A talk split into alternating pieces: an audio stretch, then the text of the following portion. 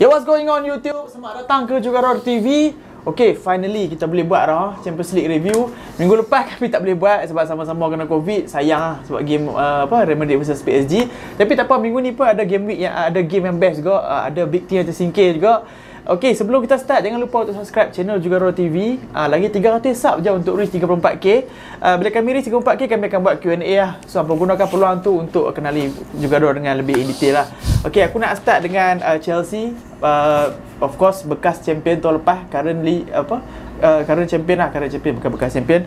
Uh, current world champion juga. Baru menang Club World Cup. Semalam lawan Lille. And aku rasa Chelsea pernah lawan Lille dah. Dalam dua season lepas kan. Dalam group stage. stage dia menang uh, dua-dua game dalam group hmm. stage tu. Dan semalam juga Thomas suka buat rekod kan. Uh, dia dah menang 32 kali uh, daripada 50 first 50 game dalam Champions League. Manager paling cepat sekali pecah rekod tu. So komen sikit lah performance Chelsea versus Lille. Aku rasa Chelsea malam tu dia pun relax sikit sebab daripada leading 2-0 lah, menang kat Stamford Bridge 2-0. So untuk masuk ke dalam second leg ni Aku nak kata second leg, second leg tapi tak ada home away kan. Ha, tapi depa still uh, depa macam relax and Lille banyak menyerang lah. Buruk Yilmaz kan tengok banyak attacking Jonathan David pun ada ada try and Lille actually create banyak uh, XG lagi banyak daripada Chelsea lah. Tapi in the end Chelsea still menang 2-1 lah. Sebab bagi aku uh, Chelsea still hantar a strong line up defend dia Aspilicueta, Thiago Silva, Rudiger semua experience-nya defend. And experience defend tu ya yang score gol kedua tu. And Chelsea dia memang hang nak kata apa Chelsea daripada awal season sampai sekarang lah aku cakap kan depa memang structure punya team. Memang depa memangnya well drill team lah aku cakap. Uh, in terms of defensive kita tahu daripada Uh, daripada start September sampai ke lebih kurang November tu depa memang untouchable. Berapa berapa biji je bolos. And sama lah macam sekarang macam lawan lawan Lille semalam depa tunjuk sekali lagi lah kenapa depa boleh buat defense macam tu. Depa memang solid secara defensif sebab memang Lille kalau Lille dapat score chances-chances yang depa dapat tu depa in trouble ke ah Chelsea. Tapi Lille dapat satu penalty lepas tu Chelsea dapat skor lagi 2 biji and bagi aku good good performance lah untuk Chelsea. And Chelsea bagi dia adalah aku rasa antara top contender eh, untuk untuk nak Champions League sekali lagi season ni. Kan? Bila hang tengok balik hang tengok ada Real Madrid. Real Madrid aku tak apa yakin. Depa boleh menang ke tak sebab depa still at least semi ke semi. Dia buat inconsistent lah aku cakap kan. Bayern under Nagelsmann Depa deadly. Bolos ya. Ha, depa deadly attacking tapi defense selalu bolos. And sekali bolos tu kadang-kadang kalau dengan kelab bawah. Ha, floodgate open. Lepas tu hang nak sabar Man City uh, dengan Liverpool lah. Kau satu adalah uh, fight lah untuk Chelsea untuk kalau Chelsea dapat gol dapat menang dengan salah satu dapat masuk final sekali lagi big shout lah untuk Chelsea menang uh, Champions League kedua untuk terus Aku rasa Chelsea apa yang membuatkan dia sangat sesuai untuk knockout competition adalah defense solid lah. Betul. Kan dia susah tak nak concede. Kan uh, tambah-tambah kalau uh, ada rule yang sebelum ni uh, apa away goal suruh hmm. lagi sesuai untuk Chelsea. Sesuai. Sebab hang tak concede goal hmm. kan. So bila hang ada team yang susah nak concede ni nanti bila main kat home hang boleh score to defend uh, hold the lead memang memang sangat cun lah. Hmm. Contohnya dalam game semalam pun tak boleh kata apa dekat home ada score 2 biji. Hmm. So my away my dekat kat Lille ni pun kalau skor sepiji pun dah habis lah. Hamil nampak Lil cuba untuk skor, skor gol pertama. And then uh, betul-betul sebelum half time, Christian uh, Christian Pulisic kan nama Pulisic. Ha, uh, Pulisic skor. Aku rasa Trubo yang sangat cantik lah daripada Jorginho. Memang Chris sharp. Uh, betul-betul half time skor membuatkan aku rasa game tu dah tangan hmm. Chelsea dah. Kalau kata half time tu Lil uh, leading, mana tahu masuk uh, second half tu tiba-tiba Lil boost biji lagi. Hmm, boost cemas agak. Ah. Sebab second half tu Lil attack banyak. Ha. Ah, siapa dia tanduk kena palang? Rambut cacak tak ingat nama. Hmm. Tapi kira dia dia tanduk kena palang. Zeka something. Ah, ha. so, memang Chelsea sikit yang kena kalau depa dapat skor tu 2-2 kosong lah. Dah sama lah dengan aggregate and bila dah sama hantar lah. Team yang kena tu confirm akan goyang lah. Hmm. And Chelsea tak goyang lah. Sebab bagi aku depa dah mature lah. Mostly adalah ha, experience and professional player lah. Mereka dah banyak lalui banyak lah tekanan. Han tengok mereka dah menang Champions League, dah menang uh, Super Cup, uh, FIFA World Cup, Cup. Pressure semua tu macam-macam dah ada. So mereka macam tak goyang bila mereka kena kena 1-0 awal-awal tu. Tu lah. Bila lepas bila kita score tu macam sign of relief lah orang lega sebab hmm. Uh, Aspilicueta ni jangan score gol. Tapi bila dia score untuk Chelsea memang gol yang sangat important lah. Hmm. okay, bila dia score tu kira Chelsea ni dah confirm dah dah go through lah. Cuma uh, aku rasa dekat last minute? Last minute game tu aku tak, tak happy sikit dengan Marcos Alonso. So ada satu chance tu dia one on one dengan goalkeeper kan. Hmm. dia piece cheat tapi dia boleh cut back lah Cut back ada player yang boleh tempel Lukaku pun ada kat situ Mana tahu boleh bagi confidence untuk Lukaku uh, Goal scoring form balik lah So hmm. kat situ lah Rugi sikit hmm. Okay so Chelsea dah qualify So tak ada masalah Macam kita tahu lah Lille tak ada apa sangat pun hmm. Tapi uh, hari tu fan ada komen tau Dekat video yang sebelum ni Abang tolong cerita sikit Pasal Chelsea punya take over Chelsea punya situation ni Apa current news? Aku Sebelum ni kita dengar uh, Saudi Media Group yang besar hmm. Lepas tu lagi dengan Nick Candy dengan Todd Boyle punya consortium dengan dengan Wiz Hoist based Wiz tu. Tapi yang baru ni aku pula yang Chicago Chicago punya Red Bull Chicago Bull Chicago, Chicago Bull lah dia tiga kali ganda kaya pada Abramovich lah. aku baca, baca Nick Griffin lah nama dia. And dia sekarang ni dia masuk bid lah. Hari Jumaat dia akan submit official bid lah. Tapi yang paling banyak bid masuk aku paling tinggi bid sekarang adalah Saudi Media Group lah 3.5 billion something like that hmm. and and aku rasa UK government akan akan akan bid yang paling banyak aku takkan dia pernah tak tahu aku ada lobby menelik ke apa kan ha, tu lah. tapi basically kalau secara logically dia akan ambil yang paling banyak bid kan. sebab dia pun tak ada kaitan dengan Chelsea pun UK government. Ha tu lah dia so, nak duit eh. Tak tahu siapa yang nak bagi kelebihan kat Chelsea, pun tak payah fikir pun. Ha tapi pun akan cari akan lobby untuk mana orang yang akan bagi macam uh, dana untuk dia punya pilihan raya lah uh-huh. apa macam tu. Dia pakai lobby macam tu lah tu masalah. Bila sales ni dibuat oleh UK government. And Chelsea aku rasa dalam Sabtu ni uh, Isnin lah maybe lah. Sabtu Ahad kita mungkin kata weekend kata apa. Isnin ni maybe uh, akan ada owner baru lah. Antara bagi aku antara dua kot Saudi Media Group atau hmm. Nick Nick Bolly uh, Nick Candy punya consortium sebab aku tak rasa sebab ni late bid by Nick Griffin tu. Dia ada ada orang kata apa portfolio bawa tim tim tim Chicago Bull apa. Tak silap aku baseball kan baseball and dia ada portfolio tu yang dia bawa tim tu jadi menang banyak ah and kalau ada experience dalam sukan ada lah. dalam sukan betul? Yang Chelsea kalau dapat owner macam tu okey ke? Saudi Media Group ni adalah dia pun punya lead tu adalah fan Chelsea lah tu lah tu yang dia punya hmm. uh, kelebihan. Tapi net worth dia sekarang ni orang cakap 2 2 bilion lebih ya 2 bilion lebih tak cukup lah untuk beli Chelsea uh, untuk nak visit. Tapi dia di back oleh konsortium, konsortium hmm. tapi still vague entah dia punya detail. Detail dia still vague. So tak tahu uh, funding investor tu datang dari mana sebab kata tak link dengan Saudi Saudi Arabia punya uh, government. government. So uh. kita tak tahu funding tu datang datang dari mana and tak tahu berapa banyak. So benda tu vague and takut. Lagi kalau depa ambil tiba-tiba actually depa ambil itu depa guna club untuk macam lah macam kongki buat club uh, sus, self sustain lah kan bukan ha, bukan macam Abramovich. Uh, hmm. tak, tak biasa lah bukan tak biasa bukan. ha, tak biasa tu lah Okay, uh, so itu news pasal Chelsea. Anyway, kita akan ada new owner uh, next week. Tapi aku nak ambil peluang ni nak cakap pasal Lille lah. Aku rasa masa kita discuss group stage ke prediction, aku cakap Lille ni macam antara one favorite team aku lah. Sebab last season menang uh, League One. Hmm. Dia pun banyak young players yang uh, bakal move ke club lain club, nanti. Club, macam Jonathan uh, David. Macam, uh, Jonathan David. Hmm. Tapi cakap pasal Jonathan David, aku kecewa sikit lah dengan form dia. Season ni dia score 17 gol. Tapi semua gol yang dia score tu kebanyakannya daripada first half of the season. Lepas Januari uh, 2022, satu gol ya. Game week lepas lah, dua game week lepas tau. So form dia tu selam gila-gila lepas Januari tapi still dia perform dalam Canada. Canada satu point saja lagi nak qualify ke World Cup pertama kali tak silap aku. Hmm. Uh, even dia higher position dari Amerika. Uh, Jonathan David dengan Alfonso Davis lah lead depa. So aku still rasa yang uh, dia one of the best striker lah. Sekarang ni yang boleh pindah tapi harga quite budget. Orang ni semua macam 60 juta apa semua. Jonathan David ni available dalam 40 40 juta. Hmm. and player Lille pula memang banyak akan available lah. Renato Sanchez akan pindah available. Kontrak tinggal setahun je. Hmm. Simon Botman pun akan pindah. And Lille tim season lepas yang menang Liga League 1 tu uh, memang next season. Sama ada akan collapse ke ataupun bunuh di player-player hmm. ni aku rasa in total dalam 1 juta lebih Ribi boleh ah tu ah boleh buat. Ya, aku rasa jadi macam Monaco. Ah tu ah jadi macam Monaco hmm. dulu lah lepas dia menang liga tu ah. Hmm, dia pun kena scrap orang orang kutik sikit-sikit sikit. Hmm, tu habis ah. Hmm. Alright, so next game uh, yang main semalam juga adalah Villarreal versus Juventus. Emery Ball. Ah, Emery Ball aku terkejut uh, eh, macam mana Kejut boleh menang. Tapi kita tahu lah Emery ni speciality dia dalam knockout competition kan. Hmm. Uh, aku tengok based on uh, statistik lah Emery adalah uh, manager yang paling banyak sekali menang Europa League dalam sejarah Europa Ah, League ni betul, paling betul. menang banyak sekali.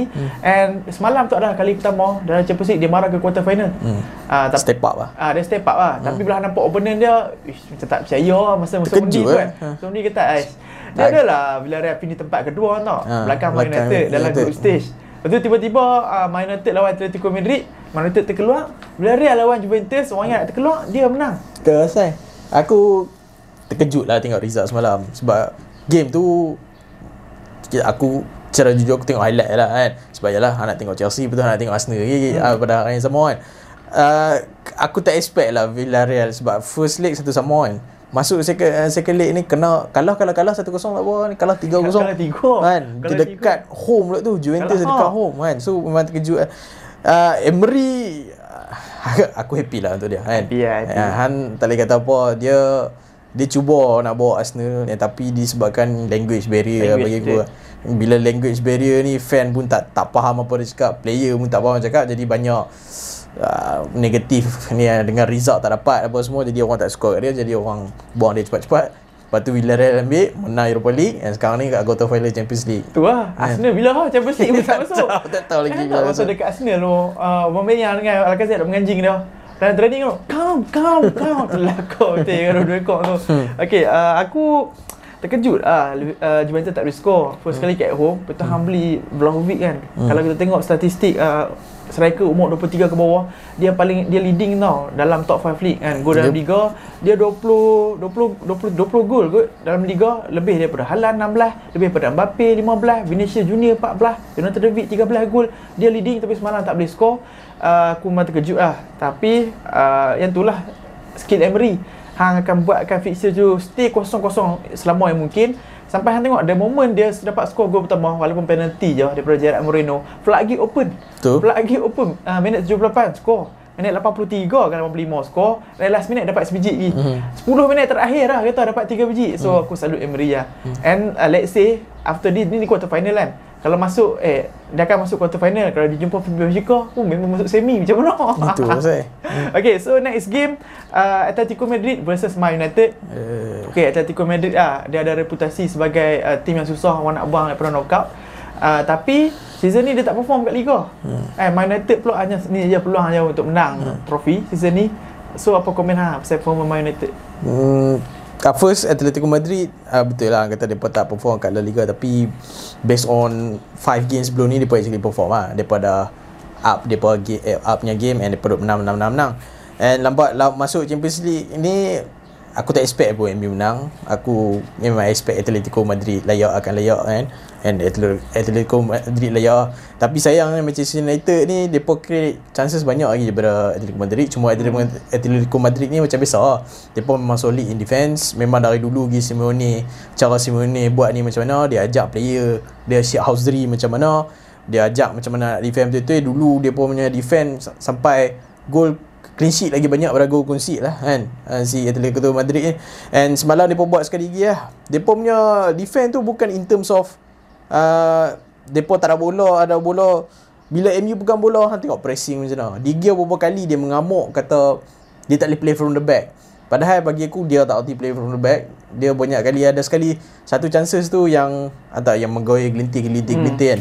Bagi aku bukan salah menggoyah menggoyah memang dia dia terpaksa gelintir sebab player macam Varan masa tu Varan dengan Di Gea tak buka open space untuk uh, passing lane kat dia. McTominay pun tak buka pas, passing space kat dia macam mana nak buat jadi terpaksa gelintir and lah kali dia kalut lah passing kat Di Gea, Di Gea clear and tu lah. Lepas tu Di Gea mengamuk. Bagi aku tu bukan salah Maguire, tu salah antara player lane tak buka open uh, uh, opening apa lane passing kat dia. Hmm. And semalam tak tahu MU sayang sekali lah dia tak menang. Elanga tu banyak chances juga tapi sampai Ronaldo memang kena mengenjing teruk lah semalam hari tu sebab uh, Kosong shot, kosong bukan saja kosong shot zero touch dalam Ah, kotak penalti tak ada kan? ketuk ketuk ni tengok XG dia 0.00 bro. ha, tak ada shoot ah. tak ada shoot langsung kan memang sedih lah tu eh. si Simeone sampai menganjing dekat press conference lah cakap Apa ah, hmm, dia kata si Aris average player Oh, gila.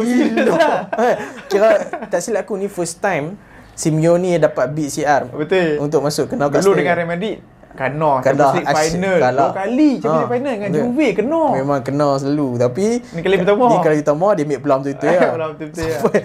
Ah, dia kat full time ke half time ah, yang dia kena lari masuk Dia orang pali ayat. Oh, ya. Aku kesian kat Asimene tapi macam biasa dia memang Syed Alziri tu lama-lama Ha. orang akan trigger ah. Tambah pula Ahmad buat Ahmad buat kat Old Trafford kan. Tu lah. Memang kena bila tu aku tak kata dia layak kena tapi dia Taktik strategi ya, apa main ya, games. dia memang akan kena macam mana pun bukan semua orang boleh kawan marah kan. Ya, aku tengok dalam first half tu MU quite unlucky lah yang Charles Elanga tu. Aku rasa cross sangat cantik daripada Bruno Fernandes. Uh, bola tu dah gol dah basically. Uh, Oblak Terkena kepala. Ah, Oblak pun tak tahu bola tu mana. Dia tengok kena bola dia. Hantar lah Oblak season ni macam mana kan. Kan. Orang kata season paling teruk dia. Ha. Sampai kan ada fan nak suruh jual dia. Selalunya rekod clean sheet dia mantap. Lo ni memang dia bola besar. Tapi yang tiba-tiba yang tu bola blessing sampai dia pun kata oh nasib lah luck lah apa semua. Yang tu uh, bagi peluang dekat Atletico untuk stay in the game. Uh, and then uh, aku rasa uh, jump scare yang pertama lah. Untuk MU adalah gol yang offside tu. Aku rasa cross daripada Griezmann kot kepada Ronaldo Lodi tu. Hmm. Uh, lepas tu yang tu jump scare pertama Man United yang kedua adalah bola Yao Felix lah. Yao Felix dia dribble-dribble dia kat inside. Eh siapa score kan Ronaldo Lodi tu gol. Yang gol offside tu siapa orang Yao Felix lah, Yao Felix yang Hmm. gol offside tu. Ya. Okay, aku cak, aku cakap pasal uh, Yao Felix gol offside dengan gol Ronaldo Lodi ni sebab ada persamaan tau yang aku nak petik. Kalau hang tengok balik highlight kan. Hang tengok balik highlight kedua-dua tu, satu gol dan satu gol offside tu. Persamaan dia adalah dalam build up tu, Maguire step up kan tak? Ah. Ma- Maguire step up. Okay, Maguire step up tak ada masalah. Tapi bila hang step up tu, hang first kali hang kena win the ball.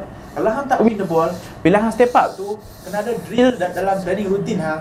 Uh, se- bila hang step up tu, center back hang ketinggalan barang seorang hang. Betul. Lepas tu hang tinggal uh, siapa Alex Telles sebelah kiri dengan Dalot sebelah kanan. Hmm. So hang kena ada signal lah bila hang step up tu ketiga-tiga player ni akan compact jadi tiga center back ke. Hmm. Tapi hang step up, hang tengok tinggal jadi Aku aku rasa tu problem ke sebab Mag- dia, bukan dalam game Atletico Madrid ni tau. Ah. Banyak lagi sebelum-sebelum ni Maguire step up tapi dia fail. Dia Ah. step up and le- lepas tu jadi 2 on uh, 2v1 dengan 2v1, Varane. betul. Ah yang tu memang kena ajak kat training ah. Takkanlah hang professional, hang ada professional player, betul hang ada professional coach, takkan tak ajak benda tu. First kali mungkin sebab hang uh, lack of speed. Hmm. Kalau player laju dia step up, pak dia bantai terus ke apa. True. Tapi hang masuk, hang terlepas dengan tim Atletico pula hantarlah uh, depan tu Griezmann Hmm. main dengan Joao Felix. Hmm. Memang aku kecewa lah tengok tu sebab kedua-dua insiden yang uh, scare untuk Man United, satu gol dan satu offside tu, kedua-dua tu senang lah through ball. Macam mana lah uh, through ball boleh sampai ke Joao Felix, dia hold-hold Griezmann boleh cross. And kedua tu through ball yang sama. Memang memang easy lah bila hang step up. Ish, aku tak tahu memang uh, very very bad lah untuk Man United. Betul. And So, aku dah, dah 6 tahun ni pun tak menang piala. Enam tu tak menang CR Belo. first time tak menang ah daripada tahun 2005. No. Kan? First time tak menang tak ada piala untuk season ni 2005. Aku rasa dia belah. Tapi nak belah dia pergi mana kan? Weh, tapi kalau kata MU tak qualify ke Champions League, weh aku tak bisa nampak bro. Ronaldo main Europa League. Mana tahu dia kot tak pernah menang Europa League ni Ah, bagi, nak bagi, try, ah. bagi menang semua Ah, trofi. Tak apa bagi try Conference League sekali kalau dia nak. tu lah, tapi apa yang aku kecewa dengan Man United adalah second half lah. Aku kecewa sebab Atletico memang teruk. Atletico memang teruk dalam second half. Atletico banyak terlepas bola dan sebagainya. Tapi yang penting sekali Syekh Hauzeri lah. Hmm. Buat-buat sakit tu, buat-buat sakit Ah, ni tu lah. apa memang. Atletico Madrid punya resume lah, ah, resume. ah, Dia trademark. buat macam tu. Terima okey tu lah. Man United sekali dah, dah tak ada piala. Atletico marah so tak boleh buat apa uh, alright so uh, last game of the day uh, Benfica versus Ajax. Aku rasa terkejut juga. Aku terkejut Benfica qualify. Sebab yalah Ajax kan tengok dah ada good team macam mana? Pun all perfect kan Perfect, macam lepas Liverpool tu, ah Sebastian Haller Hmm. uh, one of the top scorer Betul. tiba-tiba ya first first leg kosong-kosong kot Sebab apa goyang apa Ten Hag nak pindah MU. Ah, tu lah Ten Hag nak Ten Hag nak pindah MU. Tapi apa yang aku nak cakap pasal dalam game tu uh, player to watch adalah Darwin Nunes lah. Striker Benfica. Sekarang ni dia adalah one of the uh, hot striker. 26 Yalah. gol eh season ni. Ah, 26 gol season ni. Yalah kalau hang tengok striker muda, siapa je yang yang uh, power yang boleh beli. Hmm. Eh, kalau Darwin Nunes 26 gol. Halan tak boleh beli lah. Vlahovic dah pindah dah. Hmm. Jonathan David dalam 13 gol macam tu. Hmm. Kan? Uh, lepas tu Isak striker muda. Season ni 4 berapa gol lah? 4 gol lah. So memang sekarang aku rasa orang akan berebut lah untuk beli Darwin Nunes. Siapa kata dia the next Cavani macam tu. Hmm. And aku, aku aku dia adalah favourite aku lah untuk Arsenal sign. And aku tak tahu Arteta berminat ke tak. So aku harap Arsenal boleh sign dia lah. Kalau tak siapa lagi striker yang nak sign? Aku tak tahu. Dan tengok boleh. Ah itu lah Benfica. And then uh, untuk Ajax pun next season akan ada uh, banyak player akan di, uh, banyak departure lah. Firstly Eric Ten Hag mungkin akan pindah. Hmm. Uh, last season dia dapat offer daripada Spurs dia reject. So this season mungkin season dia akan pindah lah. Hmm. And then uh, Ryan Gravenberch midfield Ajax mungkin akan pindah ke Bayern Munich ataupun hmm. Juventus. Uh, Mazraoui akan pindah. Uh, Anthony right winger tu kita tak tahu mungkin akan pindah ke Bayern Munich. Hmm. Kalau Gnabry tak stay. So tu lah Benfica now go through. So sekarang siapa yang go through eh? Benfica, uh, Villarreal, Atletico Madrid, Chelsea, minggu lepas Real Madrid, siapa lagi? Tak ingat. uh, Real Madrid, uh, Atletico, PSG kalah. PSG kalah dengan Real Madrid lah. Tak, tapi uh, tu lah, wakil daripada Sepanyol ada tiga. Ha. So, aku tak ingat lah. Siapa yang qualify daripada Liverpool. Ah, Liverpool. Ah, Liverpool lah. Siapa yang qualify daripada qualify lah. So, nanti bila kita dah buat draw, kami akan buat prediction lah. Alright, so ni adalah review untuk Game Week ke Champions League. Terima kasih guys, support Jaga Roda TV. Uh, jangan lupa untuk subscribe channel kami lagi 300 sub je untuk reach 34k. Uh, bila reach 34k, kami akan buat Q&A lah. Thanks for watching. I'll see you guys in a bit. Take care and peace.